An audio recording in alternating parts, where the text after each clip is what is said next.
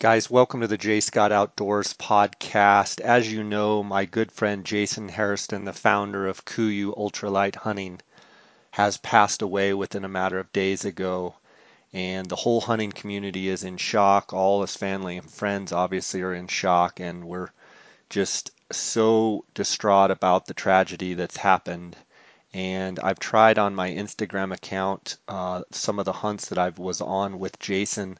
I have tried to uh, bring out some of those videos where people could see the guy that he was and and um, just try and shed light on on some of the things that he accomplished and that he did. And I, I had got to thinking um, I had done a bunch of podcasts with Jason, and so what I'm going to do is I'm going to go back and find some of the better podcasts that I did with Jason, uh, and I'm going to bring them back to you and I think I've been listening to them myself and I've gotten a lot of value out of them. And I've been able to reminisce about Jason and the guy that he was and the passion that he had for the hunting business. And uh, I just think a lot of people are going to get um, a lot of value out of listening to what he had to say, whether you're building a business, whether you're hunting, whether you're, you know, whatever you're doing. Uh, I think there's lots of great tidbits uh, throughout these podcasts. So, uh, guys, um, on Instagram, I love the hashtag KUIU Strong. And um, I also, uh, Jason's family has asked um, in lieu of flowers or or anything like that to donate to um, the uh, CTE uh, studies and, and foundation. They're they're they're studying uh, the effects of CTE, and I'm going to put a link for that in the show notes. And um, to all of Jason's, you know, to the whole KUIU Nation, to Jason's family and friends, um, you know, this is a very very difficult time, and I thought one of the best ways to um, highlight some of the things that Jason has done is to bring back his own voice and to um, replay some of these podcast episodes. So um, it's going to be tough to listen to, but I think um, in listening to all of these, I've, I've just gotten a, a new appreciation for uh, some of the things that he stood for and what have you. I want to thank you guys, the listeners, for this podcast, your loyalty to this podcast. And I also want to thank the sponsors of this podcast. Obviously, KUIU, uh, Ultralight Hunting, KUIU.com. Jason Hairston, and his whole crew over there at KUIU has been a sponsor of my podcast uh, for well uh, for for many years now. And I want to thank them for their sponsorship. And I want to let you guys know that Jason surrounded himself with a great team. And he's got a, a great staff over at KUIU and yes, losing the founder, losing the president, you know, Jason was a huge part of of, of the success at KUIU, but he does have a phenomenal team. Uh, the team is rallying. I was over there for the funeral and was able to talk with a lot of the employees and a lot of the staff at KUIU, and they are rallying. They are going to uh, help Jason's legacy live on, and I think they're going to do a phenomenal job. So uh, I appreciate all of you guys' support, the KUIU Nation support of KUIU, and I want to thank KUIU for their sponsorship of the podcast. You can go to kuiu.com and check uh, out all of the different products there. And I also want to thank GoHunt.com. Cody Nelson, who is the glassing guru and the optics authority, is the new optics manager at GoHunt.com Gear Shop. You can call Cody directly for info sales at 702 847 8747, extension 2, or email Cody at optics, O P T I C S, at gohunt.com. Uh, Cody has promised me that he's going to take care of the J Scott Outdoors listeners. So make sure to give Cody a call if you have any optics needs, whether it's spotting scopes, binoculars, rifle scopes, tripods, etc. Also, Canyon Coolers. Use the J Scott promo code to get a 10% off all Canyon Coolers products. Go to canyoncoolers.com. Canyon coolers.com. Use the JScott promo code to get 10% off all orders. Guys, let's get right to these episodes, and I appreciate your support.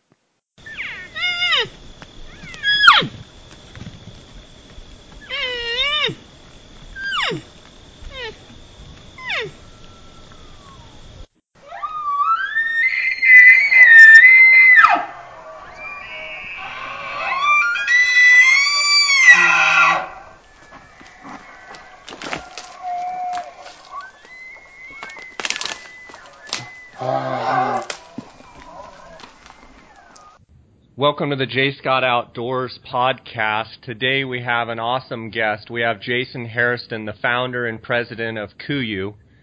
Uh, Jason, how you doing? Doing great. I'm doing great. Uh, a little worn out from trade show season, and, and this time of year the the grind is challenging at times. I'm not home much, and so happy to be in the office today, and happy to be talking to you. That's awesome, buddy. Yeah, we've um, been able to share a couple hunts over the last, say, I guess about the last year, year and a half. Um, we were down in Mexico Coues deer hunting, and then we also got to uh, I got to come along with you on the elk hunt up in Montana, and on both hunts had uh, you know, two fantastic hunts and had a great time with you. Yeah, those were super memorable for sure. Yeah, Jason. Um, for the listeners that maybe haven't heard of KUIU, which there's probably none, uh, give me like a 30,000 foot uh, elevation flyover of KUIU and, and the beginnings of KUIU and, and kind of why you started KUIU. Uh, tell me about that.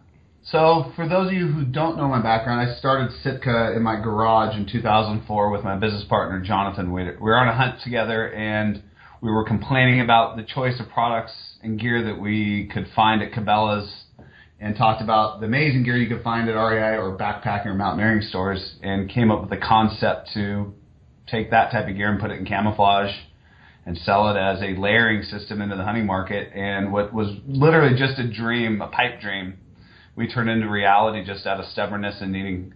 I wanted to do something that I was passionate about versus just something to make money. And we scrambled to put together a product line and uh, sample line in 04 and took it to Shot Show and got picked up by Schnee's uh, catalog out of Bozeman, Montana, which we which targeted because of who bought their boots. And one thing led to another, and we got the stuff made. And Sitka was obviously an instant success and grew incredibly fast. And in 09, I had the opportunity to exit the company as Gore-Tex bought it.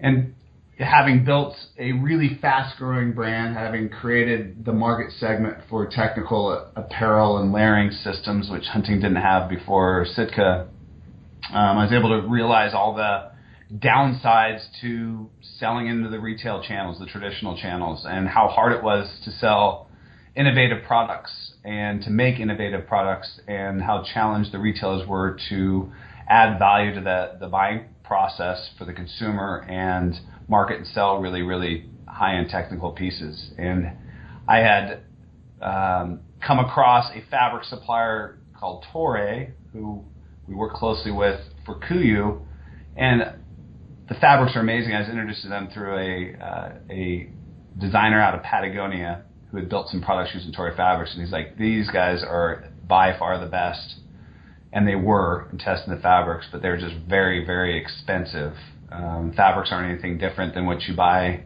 any in any other market or product line. You get what you pay for. We just couldn't make the pricing work at Sitka. So when I left, I knew I wanted to create a product line using those fabrics. I couldn't get their performance and advantages out of my mind. Realized that I needed to create a different business model to do it, and that created KUIU. And really, the goal of KUIU was for me to create a business model that allowed me to get products, uh, outerwear products made out of the Toray fabrics into our market at a price that people could actually afford. And if you find and look and research Toray, you'll find it in really high-end ski equipment, typically not even in the United States, but in Europe, where people pay two or three thousand dollars for a ski jacket or a thousand or two thousand dollars for a pair of ski pants. Um, but that's the pricing that it takes to use those fabrics if you're involving a retailer. And so my whole goal was to uh, to create a new model. Um, I was frustrated with the, the, challenges that the retailers created for us, and and so you know KUIU was born by with with that in mind. And then it, having worked around those challenges and issues, solving the problems for the Toray fabrics, and it let me get into really high-end merino wools for next to skin, which uh, we all know have has significant advantages for the hunter. To get in and work with uh, carbon fiber engineers and desi- de- design and develop the world's first molded carbon fiber frame, all products that I couldn't make and design and build and sell into the traditional channels. And and so, you know, 30,000 foot view of, of KUIU, we are a consumer direct um, innovation brand that's been created to innovate and, and take things to market that you can't do through traditional channels. And, and, Jason, on that note, why does consumer direct marketing work? What what makes that model work perfectly? Well, you have to have a remarkable product that delivers as promised. That's key to me. If if I delivered an average product at average pricing, KUIU would never work. We we have delivered an amazing product line at prices people can't ignore and can't not talk about. So when they're able to afford the product, get in it, get in it, and wear it, they turn around and tell ten people, and that's been this, the the recipe for our success at KUIU is we don't spend a lot of marketing. We spend a lot on product and innovation, and then we don't have the retail markup. So it's there. It's a cha- It's a big challenge in a consumer direct business model. Is can you get enough traffic or enough eyeballs to your product or enough interest in your product at the beginning to survive? And that's what everyone told me I couldn't do when I came up with this business model. Nobody wanted to back me. Was you'll go out of business before you can get enough customers, and the opposite's been true.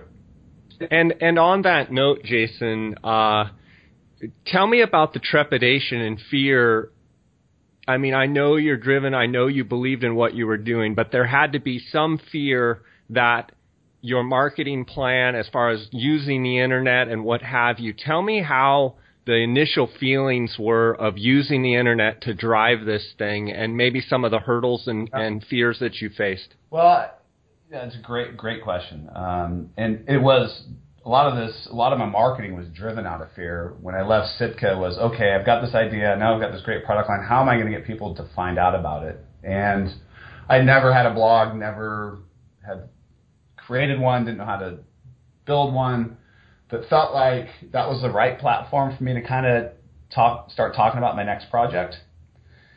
And so I started, I started this little blog called Building KUIU, and um, without really any intention other than kind of creating a journal and putting a post or two a week about what I was doing, some of the challenges I was coming up against, and not knowing really what I was going to do with it other than start to create the history for the business. And uh, somebody found it about a month or a month and a half into me starting to do these blog posts and put it up on, on those sites.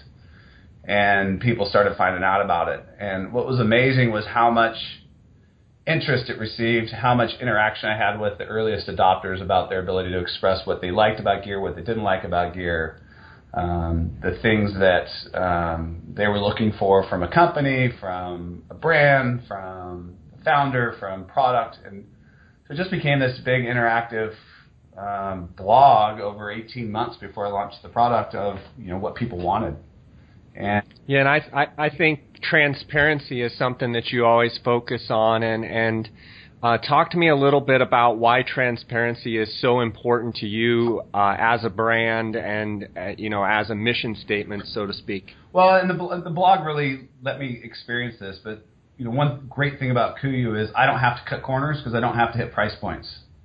And so when I started building this brand out, I'm like, you know, I don't know why everybody. Well, I do know why other brands don't want to tell people why they're buying this fabric or that fabric or why they're making things a certain way or not making things a certain way. I was just making things with the best fabrics I could possibly find.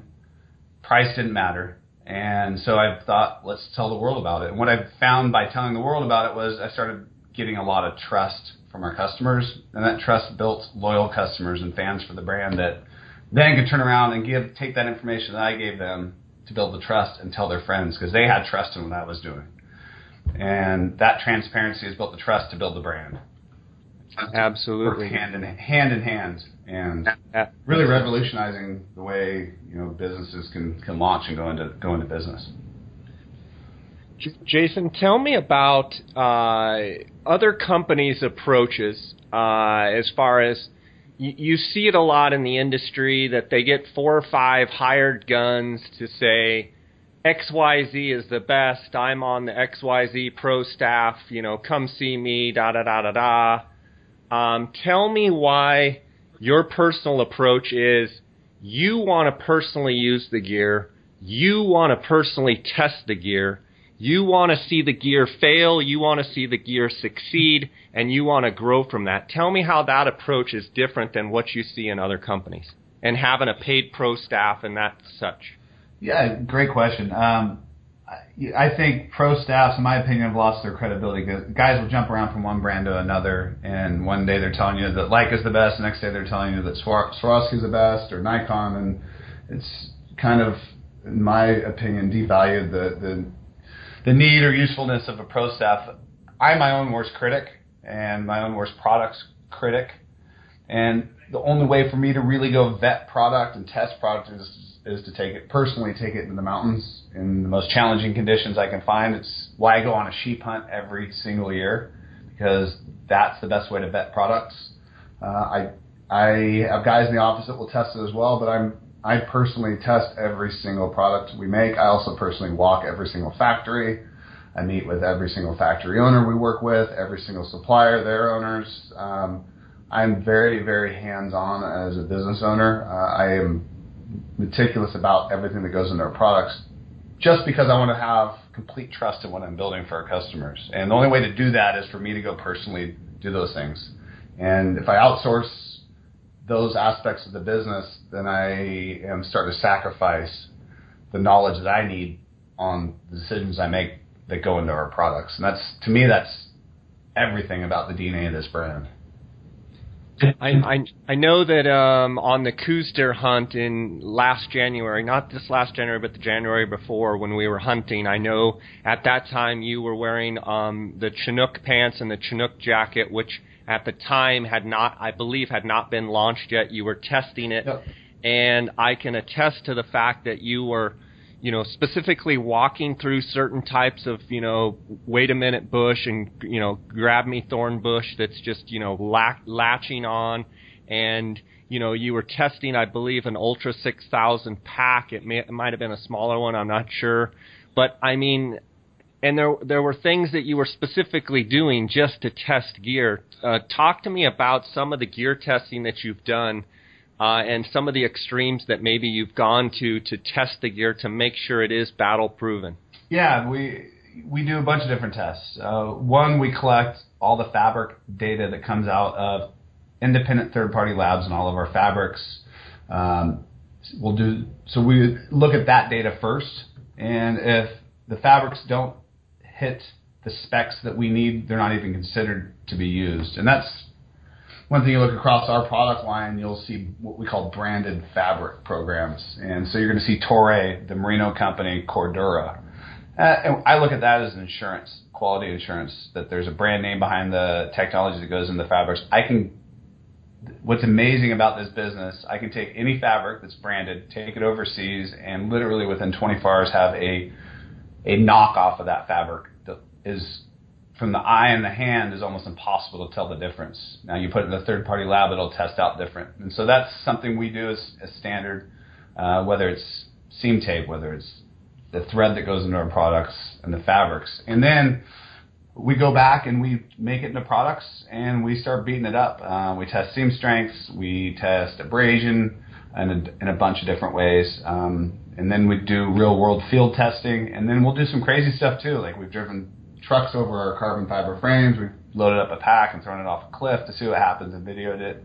Um, we put a wind uh, boat onto our tents and put 80 mile an hour winds on onto our tents to see what happens and, and videoed that. And so we just try to put our gear in really challenging conditions and see where and if it'll fail. And that way we, we know when we sell it what to expect and what our customers can expect. Absolutely. And I believe on your website, those videos on your, I believe it's KUIU Live um, YouTube channel, you have a lot of that testing and, and a lot of the throwing the pack off the cliff and the, the airboat video. You have that for people to see. Uh, Jason, I'm hearing uh, reports of a research documentary uh, that that that you're taking part in. Can you elaborate a little bit on what's going on? Yeah, we're just in an initial phase. So I had a, a, concept. Well, yeah, I guess it's a concept. I've always wanted to know how weight truly impacts physical performance in the mountains, and it's been a hard thing to measure. We know you feel better if you carry 10 less pounds in your pack, but what does that really mean, and how does that really impact our customers on a 14-day sheep hunt? And um, so I have we've reached out and contacted two sports science laboratories that study uh, physical endurance, like VO2 max, lactic acid buildup, and several other measurements, like what you'd see for or hear for the Olympic training facilities. And one's in Denver, the other's in Gunnison. And the facility in Gunnison specializes in high altitude testing. So we're going to go, I'm going to be the guinea pig, and I'm going to go out to the lab in Denver, and we're going to baseline my VO2 max lactic acid threshold and a number of other tests in, in a laboratory setting. Um, and then we're going to go to the high altitude uh, testing facility in Gunnison where they put me in a tank and adjust the altitudes. Um, and then I'll test again with and without weight and able to have scientific data that will help people understand how weight impacts their performance in the mountains. So I can be better educated and we can share that information with our customer base saying, hey, not only will you feel better, but these are the actual results that we have found by going and working with these scientists on, on why it's important to, sh- to cut your toothbrush in half or to buy the Ultra 6000 pack versus a different type of pack that may weigh more. So you're going to be the human guinea pig. And my question to you is, Jason, why do you go to such extremes? Uh, curiosity. I just want to know, right? And I, I mean, I know it because I train. I train a lot, and I know when I'm on the treadmill with a pack and I throw an extra 10 pounds in it, how much I have to slow down and how much tired, more tired I might feel, or on a hunt. And it's it's a hard thing sometimes to explain to customers, and I just want to know the data behind it. I want to know what happens to me, and that way I can take that information and use it to make better products for our customers, help educate our customers, and I think we are a smarter and better brand if, if we do the homework and research to understand how our products impact them. And you know, one of the biggest things we've done with KUIU is we've focused on reducing weight without giving up performance through design and technology, and that's been kind of a driving and underlying force for this brand. And you know, we've shaved literally 10 to 12 pounds out of our layering system before I started the company to where we are now with our products. And so I want to know what that means. That's, that's fantastic. And is that going to be um, uh, something you're going to provide a video down the road or or um, on on the KUIU Live, or how will people be able to see that? You know, we we might have two videographers that I've hired there in Colorado yesterday and today, uh, doing site interviews with all the scientists. Um, I think we'll film it. We're trying to figure out the dates now, maybe in July, and then it's going to be a full documentary. Where it's going to air, it'll for for sure be on our website and our YouTube channel. Um, but there's these guys have also worked with Nat Geo and with uh, some of the other outdoor channels, um, and they said they might have an interest in airing it as well, depending on how the piece comes together. So we'll see where it ends up, but obviously all of our KUIU customers will know about it. That's fantastic, Jason. Um, when I got to um, travel up to Montana, we actually met uh, in the Salt Lake City airport, and then we flew from there on up to Montana. We happened to be on the same flight, and uh, I think we had four or five people come up to you that recognized you and said, "Hey, you're the KUIU guy." And one of the things that uh, jumped out at me is, and I've seen you do this in other situations you like sat down, put your backpack down, and like started talking to these people. Tell me what you know. I witnessed you being genuine. I've seen you on many other occasions being genuine with your customer. Tell me w- what it is in your DNA that wants to talk to everybody about your product and I can I I can sense how genuine you are. Why is that? You know, I'm just a normal guy that I feel like I got lucky to be in the right place at the right time to, to create this market segment and get to know hunting gear. But I'm just a normal guy, and I love. I guess it's my passion for hunting and my passion for gear, and I love what I'm doing. And if I've got if I see somebody traveling to an airport with a KUIU ball cap or shirt, I mean, I'll literally go way out of my way to go grab them and just say and shake their hand and say thank you so much for wearing our product. Um, and it's happened. I took the kids to Disneyland last year, and there's a guy walking through the crowd with a KUIU hat on. I mean, I pushed my way through the crowd to get over to him just to say hi, and it's just because I really appreciate our customers, and I can't build this company without them, and they mean everything to us, and I have that one customer at a time mentality, and I truly care to meet every single one of them if I have the opportunity. And I have the time, let's sit down and talk shop and let's talk about hunting. I was in Denver Airport yesterday, sitting get having dinner, and a guy sat down next to next to me and said, "Hey, I think you're the guy that has owns KUIU." And we sat and talked for 45 minutes before my flight. I just love our customers, I guess, and, and love what I do. That's, that's great stuff, uh, Jason. Out there, you know, in in every business, no matter how successful you are, you obviously every business has a few critics. Uh, it, there has been some critique that maybe things are back ordered and that uh, the production, uh, you know, sometimes is slower than the consumer wants. How do you address that uh, publicly and and uh, maybe talk about some of the issues with, uh, you know, having such huge demand and how that plays out with your company? Yeah, I mean, it's. I'll be the first to admit when I started KUIU after leaving Sitka and I built this business model, I thought this was going to be a slow growing lifestyle type business. You know, that we would be, uh, and it would be different than what happened with Sitka, which was incredibly fast growth. You know, we went from one retailer the first year to every single major retailer in the United States and Canada in year two. Certainly wouldn't have and didn't plan and nor could I have planned for KUIU to, to grow at that rate uh, let alone three times faster than what Sitka has done, which KUIU has has done. And so its inventory's been a challenge. The other thing I learned with Sitka was um, the challenge of, of raising money to chase demand and what that can do to control and the long-term success and viability of business.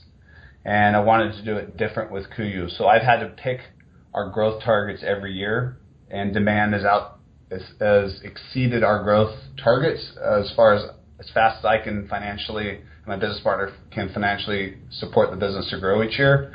Um, we've grown over 100% a year, which you ask anybody building the business, would that's incredible growth and incredible success. And there is a problem to grow too fast, and it's something I don't want to do with this brand. I want to be smart in, in the growth and smart in how we grow, and the downside to lots of demand is the fact that it's hard to get our product, and it's it's also I feel like we're held in a little bit different standard. We're we're in a seasonal industry, and people still want to be able to go onto our website in January and have a complete selection of everything we make when hunting season doesn't start until September. And um, and I get that. I want our customers to be able to have that opportunity in the future, but we we are a seasonal business, and I do have to build inventory levels based on the seasonality of hunting. Um, and a lot of times our customers forget that and they get frustrated with it. And I apologize, but it is just part of a fast growth business challenge. And, and I hear about it all the time. Inventory, I can never get your stuff. And you know, so I tell them there's a reason why you can't get it. It's a really amazing product for the price and just be patient. We have a back order system where people can put in a back order, and they'll eventually get their stuff within a within a couple months. But um, you know, it, we are a seasonal business and we are fast growing, so there's only so much I can do without destroying the brand. If that makes sense.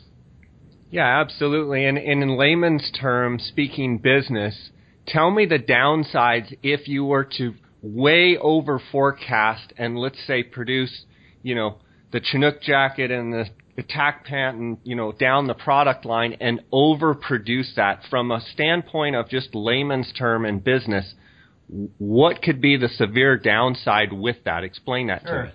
Well if to do that i would have to raise a lot of money. So now i have to bring in a financial partner. They're going to have uh, certain expectations of performance for their money. Uh, to buy just throw money at inventory and be sitting on a lot of inventory is, is incredibly expensive as it just sits and you wait to sell through it.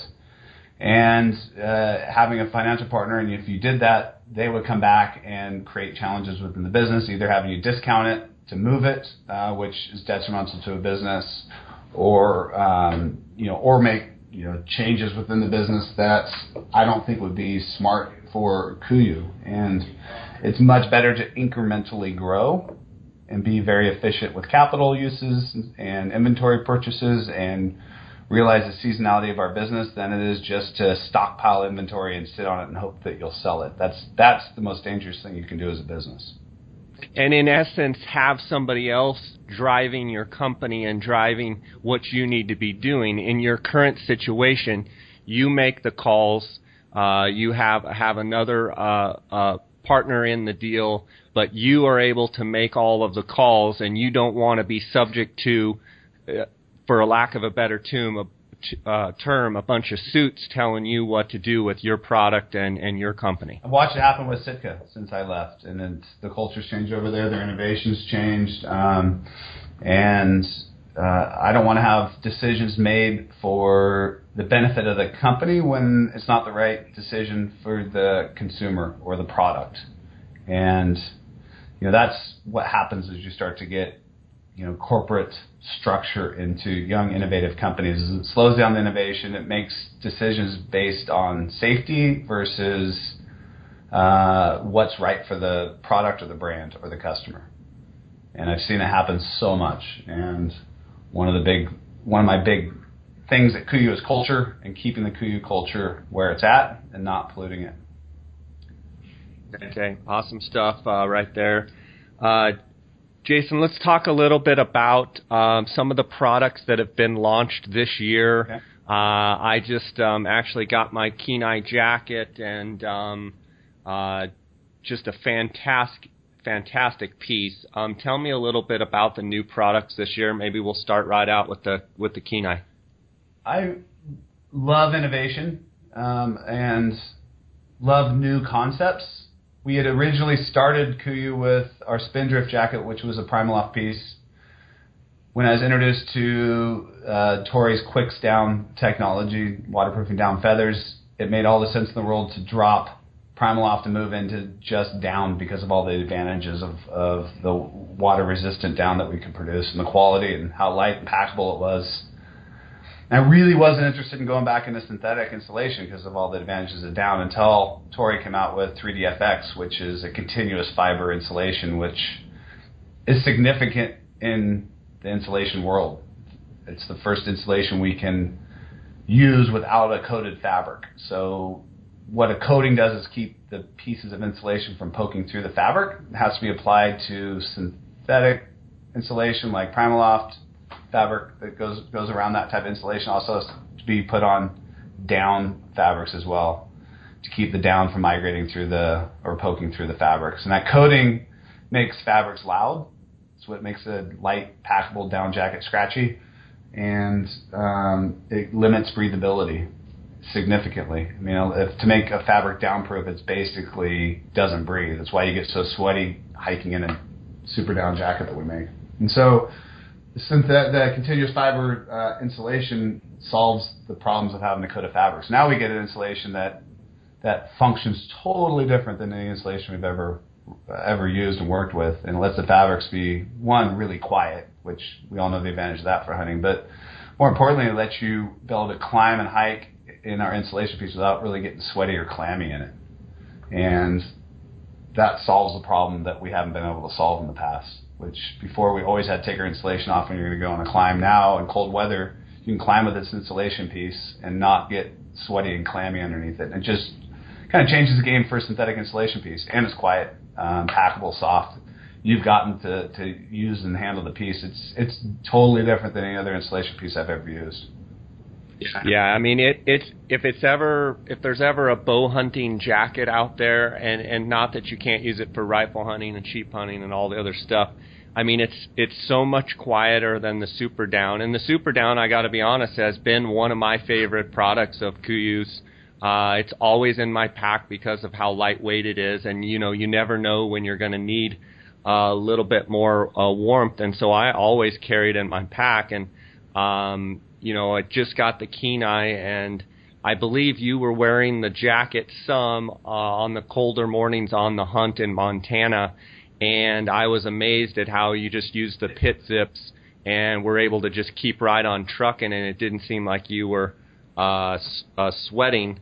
Um, has the ha, how has the uh, feedback been from the Kenai jacket uh, from the customers that you've talked to? It's been exactly what your experience has been, which is it's different, it's great, it's quiet, it's soft. Uh, you know, the only downside to Kenai is not wind resistant for obvious reasons. So You know, you're gonna on high, you know, windy days, you're gonna step on a ridge. That's where you're gonna want to throw on that hard shell or your soft shell over the top of it to give you wind protection. But other than that, I mean, it's awesome. I mean, as you know, it's it's the most versatile insulation piece you can possibly own. Yeah, and and it is a mid layering piece. I mean, you can certainly wear it as an outer level, but outer layer. But what you're saying is high winds. You know, you start glassing on a ridge and you've got winds. Just throw your throw your outer shell on, and um, you're off and running. Yep, and it's you know there's you know, as waterproof as our down is, it's still nice to have synthetic in really wet conditions at times.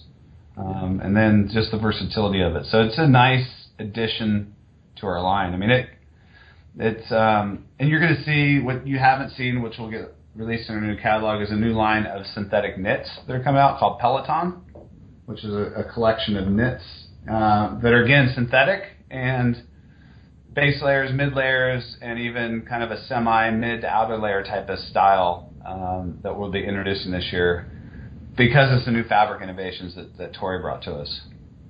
Awesome. That sounds like great stuff. Um, uh, let's go into some of the other products that you've released this year uh, that are new uh, to KUIU.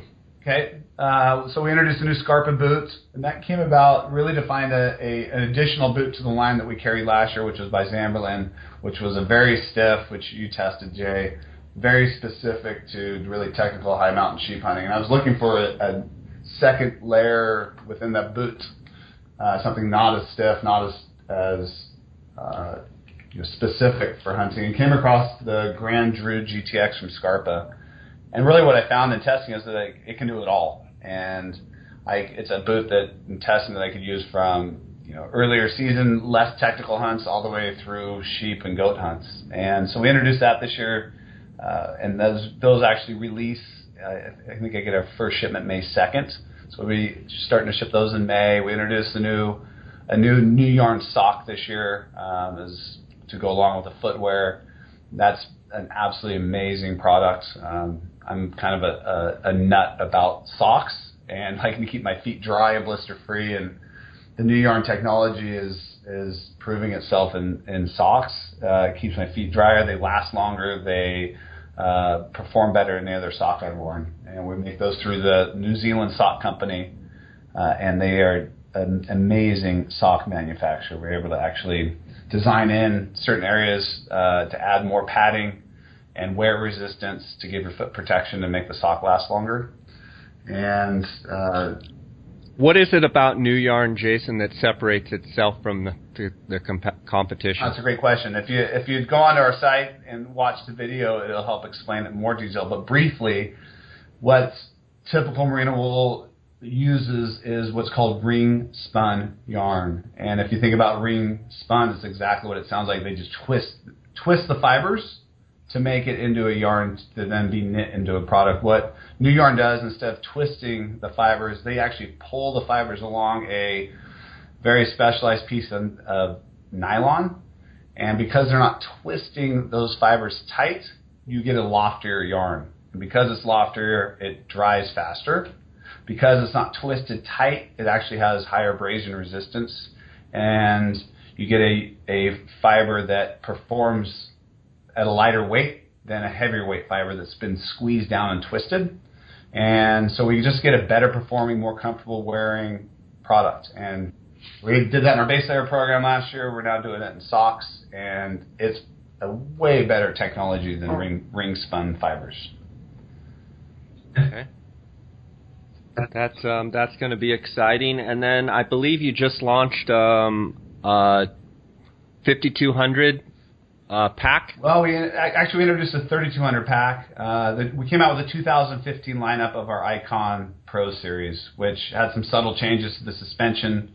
Um, that will be for the 1850 and the 5200, 7200, and then we introduced the 3200, and that's like our full size day pack or two or three day bivy pack if you pack light. And that size is really useful. I've used it for the last couple years, either in the 3000 and the, and the Ultra Series, or, or last year, been testing the Icon Pro 3200 because of all the equipment I carry and optics and like you do. It's just you end up carrying a lot of equipment, especially being in the business, needing to film and shoot pictures, and so it's a it's a great full size day pack, and that's just was released uh, this last month. Awesome. awesome. I saw I saw it on the website. It looked like a fantastic um, piece and nice addition to the pack line. Uh, I've heard you talk about before all your different products. Which which one of your products would you say is the most challenging to uh, say keep up with and um, you know deliver to the, to your customers? Well, I think I think the pack line has been uh, the most challenging product line that I've created, and you know part of that is the technology that we're using with carbon fiber, and the learning curve of working with carbon fiber and understanding the principles of it. Uh, but then all the advantages of understanding it, taking the time to learn it, and the expense to learn on what you're working with, because carbon fiber is just an amazing material. I mean, it's really light if you understand the principles of it on how you mold it, engineer it, you can make a product that that outperforms any other material in the world. But if you don't, um, it can be fragile, it can be delicate, and it can cause failures. And so there's been a bit of a le- learning curve with where our packs started and where they are today. Um, but it's been well worth the effort and uh, the work on understanding this technology. And then, you know, now we've got patents around our designs and uh, we've got a platform now that you know weighs less than everybody else's, functions and feels better than any other material for a pack frame. And I truly believe in that it's the future of, of backpacks and where the pack industry will go because of all the advantages of it. Um, it's been the most challenging. It's also been the most rewarding and my favorite product that we've ever created at KUIU is, is certainly the Icon and Ultra Pack series, um, with how well they function and the modularity and all the problems they solve for the hunter. I've been using them for years and um, really like really like I've I've been using the Icon 7200, uh, the Icon Pro 7200, and you know on the sheep hunts, Coues deer hunts, elk hunts, it's just um, a phenomenal pack. The thing I like about it is, you know, when you need it to get be able to carry and have a huge capacity, you can. When you don't, you know, you can use some of the buckles and straps, and it's you know it it it basically uh, shrinks down to you know kind of like a small day pack. Um, so I, I really enjoy that pack. Yeah, um, Jason, out. Go ahead. No, they're just an amazingly versatile pack setup, um, and there's just a lot of advantages. So yeah, I'm glad I'm glad you like it so much. I want to talk to you, shift gears a little bit, and talk to you about um, your love for hunting, and um, have you tell me about, you know, from my perspective, you go on hunts that, you know, the founders and CEOs of other presidents of other companies don't go on. You you seem to like pain. You seem to like uh, things going horribly bad and weather conditions. You seem to thrive on that. Um, I know you went on a, a glacier sown sheep hunt. I know you went on a grizzly bear hunt. Uh, could you maybe tell me a little bit about both of those and you know the the, the pain experiencing hunts why why you enjoy that i guess it's I mean, it seems like you're just always up for a challenge. I know when we were Coues deer hunting, it was like we can glass from here, and you're like, well, what about that peak up there? It was almost like you just wanted to push the, the envelope at all times. Well, I guess that's what makes memories, right? I, I, I, always, sure. I always remember the hard hunts. Uh, don't necessarily always remember the easy ones. I, it's just my DNA, I suppose. Um, and now for for KUIU, it's the best way to test product. And also, it seems like when I book a hunt uh, up north, the guides are always like, "Oh, good. There's this one area we've always wanted to get into, but we've never had anybody that's willing to walk in there or that's that's technically sound enough to to spend a week on glaciers." Uh, and then some of it's just, uh, you know, whether you call it bad luck or good luck. Um, I've had some hunts where the weather's been challenged, like the grizzly bear hunt we just did. Flying in, we knew the weather was coming. Uh, we didn't know it was going to get as cold as it ended up getting, but we had area we went into. You get dropped off at the headwaters of this little drainage that turns into eventually turns into a river after you walk for three days, and then you put your boats in the in the water. Um, but it got really cold, and the challenge we had is you can't get out for 90 miles. There's no place for a plane to pick you up, so you are committed once you're dropped off. And the weather turned really cold, froze the river, and we spent nine days traveling 90 miles just to get out.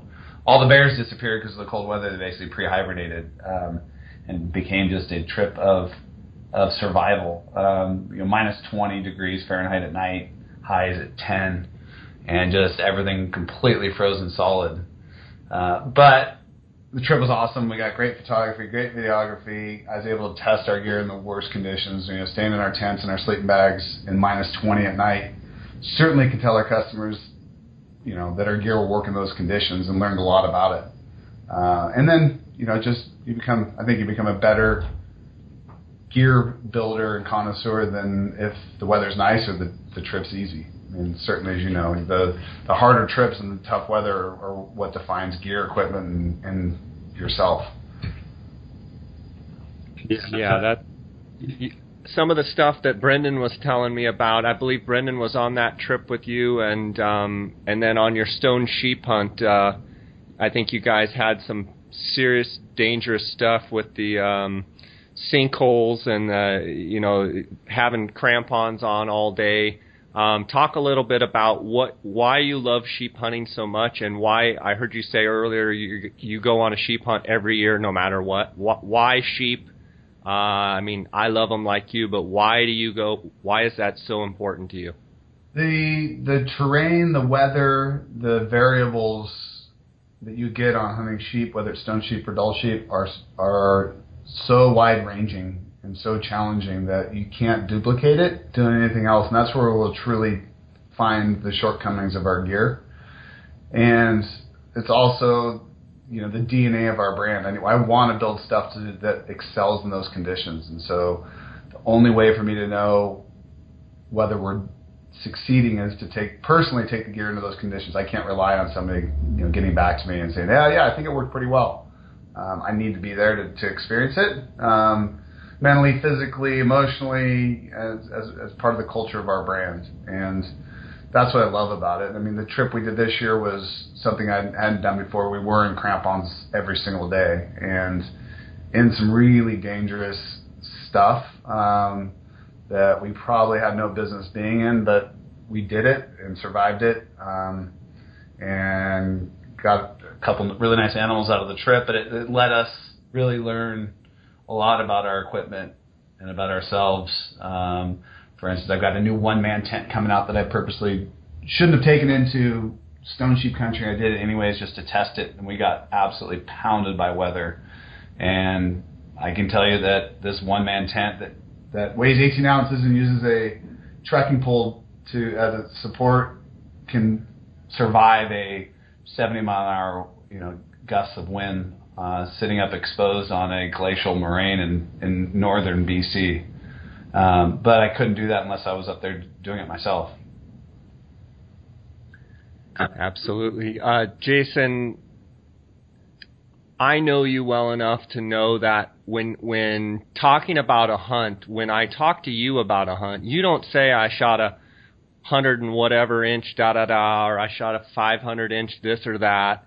And tell me about hunting for you. I know it's more about the adventure, and while you like to shoot big things, just like anybody that ever goes hunting or, or, or that goes fishing likes to catch a big fish. Uh, when I Coues deer hunted with you, it was never about score. You never even talked about score. Uh, you you saw bucks that you liked. You liked characteristics of the buck, and it's more about the adventure on the elk hunt. You were just enjoying the bugling and having a great time. I honestly witnessed you not really caring about score. Talk to me a little bit how your attitude is with just enjoying the hunt for what it is as opposed to coming home with a trophy that scores X, Y, or Z. I always say the mountain will give you what you're supposed to have, and so I can't stress about score. Now I'm I'm like you. I mean, I, if I have a chance to shoot something giant, absolutely I want to, but I'm not gonna you know, that size animal is not going to dictate whether the trip was a, success or not, or enjoy, enjoyable or not. Um, and I've just never been that way. And if the mountain wants to give me a giant animal for my hard work, great. If it doesn't want to, you know, I look at it as it's just not supposed to happen. I mean, my stone sheep hunt this year, the very first day we saw an absolute huge ram, and we worked for nine days to relocate that ram. We never found him, um, and finally we had to just. I wanted to make sure I shot a ram, so we shot one, you know, at the end of the hunt, uh, and I'm totally thrilled with the ram we killed. It just wasn't meant to be to get that big, huge, giant one that that disappeared on us on the first day, and it's just the way it is. Um, you know, I think over time, it's uh, it's over time the big animals will come if you're just patient and and take what is given to you. But there's only so much you can do, and I'm not to take away all the great things about the trip just because I didn't get a certain score on an animal.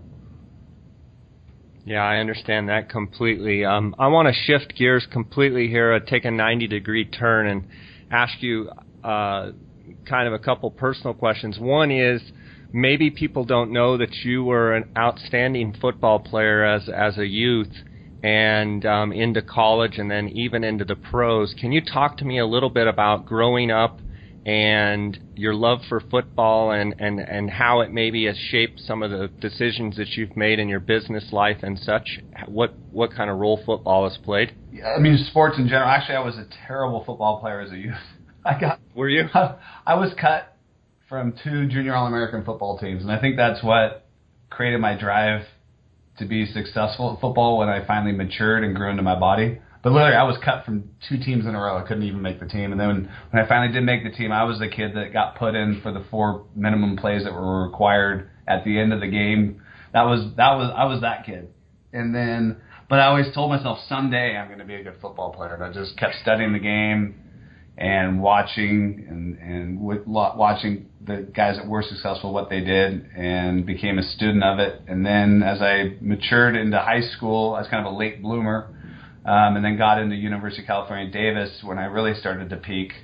My freshman and sophomore years in college, um, you know, I had the drive and determination to be as good as possible as I could be at football. And the next thing I know is getting looked at for the pros and picked up by the Niners uh, in '95 and, and the Broncos in '96. And you know, it's it's I guess I'm just a grinder um, and you know ground through the the challenges of not making football teams and and studying and and becoming a student of the game to be successful enough to get to the NFL level.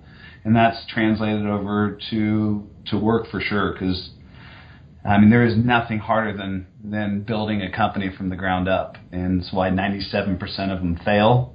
Uh, 97% of new businesses don't make it, and uh, really successful businesses are incredibly hard to, to, to build and stay with. And um, what I learned of the hard work and the, the fundamentals you have to do in football and sports are the same hard work and fundamentals you have to do for building companies. And um, I get people that come to me with ideas all the time that say, "Hey, I want to build this, or I want, you know, I think this product would be great. I want to build a company around it." It's like that's great. I'm sure it could be successful, but do the hard work first and build a business plan. Do the fundamentals, just like what you've done with real estate, Jay. You and I've talked about it. I mean, there's certain the non-romantic hard work.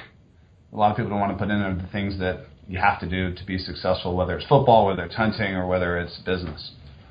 Yeah, that's. I mean, that's great, great advice right there, and certainly, uh, you know, a lot of people see the the fruits of your labor, but they don't see the actual in the trenches, everyday traveling and you know working your brains out. And I know with your brand, knowing you like I do, I mean, it's on your mind at all times, and um, you know, you, you're you are an all-in type of guy, and I think that's why KUIU, uh, the company has been so successful. I think that's why the brand and the following has been so successful. Is you you virtually lead from you know the top down. Everything starts with you.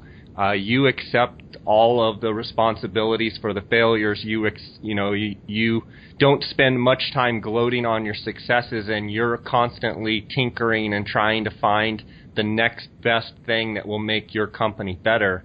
And I think from a consumer side of it, looking at it, I mean, that's why that's why KUIU is what it is today is because your drive and I think hearing your story about, you know, being uh, you know cut on the football teams. I mean, it takes a few of those uh, things to knock you down to realize and make you have that burning desire in your belly to want to be better and and and to not ever be that person that gets cut again. Because once you feel that and maybe you can elaborate once you feel that burn and that that you know you feel slighted and you feel hurt that you decide that will never be me again and you just pick yourself up and you charge forward you know you fix bayonets and you go um, and I think that's why Kuiu probably is the success story that is it is today. Yeah, I mean when um, Jonathan and our and our CFO decided to sell Sitka to Gore, I was very much against it and forced to accept it. And just like what you're talking about, and that same feeling that I had when I was cut playing football, and I was like, that's never going to happen again. And it's part of the reason why I, I built Kuiu the way I built it and not wanting to bring in outside investors because of those challenges that it created for, for Sitka and for me, and, um, and never wanting to ever have to go back to that situation. And certainly, you know, creates motivation and defines. You know, I think it defines people is, is the hard times. It's like what you asked about on the hunts. You know, why do you like to go on these really challenging hunts? It's it's how you find your edges I mean, you find out how tough you really are. And, you know, it can be that in business and life and sports. I guess it's kind of followed me around my whole life. You know, my grandfather, I called him Papa. He's no longer with us, but uh he always told me, you know, I would say, "Well, that guy's doing good." And he'd he'd look over and he'd say, "You never know how good you really are until you're all the way down. You make it and then you're all the way down and then you got to build it back up again." Yeah. He said the the people that can be can be there and then be knocked down to the ground and come back and rise. He he always had an ad- admiration for those type of guys that could, you know, face defeat straight on and and and, and you know, defeat in different ways. Yep. And then pick pick themselves up and rise higher and better and and go further than they ever uh, thought they could and no, you know true. yeah, so that's when, awesome stuff. I know when I was I was starting Kuiu, my wife and I are sitting there, and she's like, you sure you can do this? And I said, I need to do it. I said, and I'll, I go, this brand will define whether I was lucky or I'm good. Because you can always get lucky. Sitka could have been in the right place at the right time with the right products, and a lot of that's luck. And then, but to do it a second time and to make it work and stick, you find out whether you know you're you're good at a craft or good at, at building companies. Um, and it is starting from that scratch again and having to do it all over again. Um, yeah, and I think that's an an encouragement to the people listening. If you're working on a business or you know whatever you're working on, if you go all in and you you don't take no for an answer, and you you believe in what you're doing, uh, you can succeed, and you just make it happen. And and uh, you know, there's going to be hurdles and there's going to be things that are setbacks, but you absolutely charge forward and jump over the hurdles, go around the hurdles, go under the hurdles, whatever it takes, um, and you will be successful. So I, you know, I, I listen to your story and just hear the passion in your voice and knowing you. I mean, the way you are on this podcast is exactly how you are in person. You are an all-in person, and I think that's that uh, speaks volumes for your character. Um, Jason, I've really appreciated talking to you uh, today. Um, I got one quick question for you. I saw in a video, I believe it was in the when you were introducing the boots, you had a hoodie on and I know you're teasing all us customers out here. Uh, what was that hoodie, and and um, is that something that may come in the future product line? I have no idea what you're talking about. Uh huh. Uh huh. um, yeah. Actually, we've had.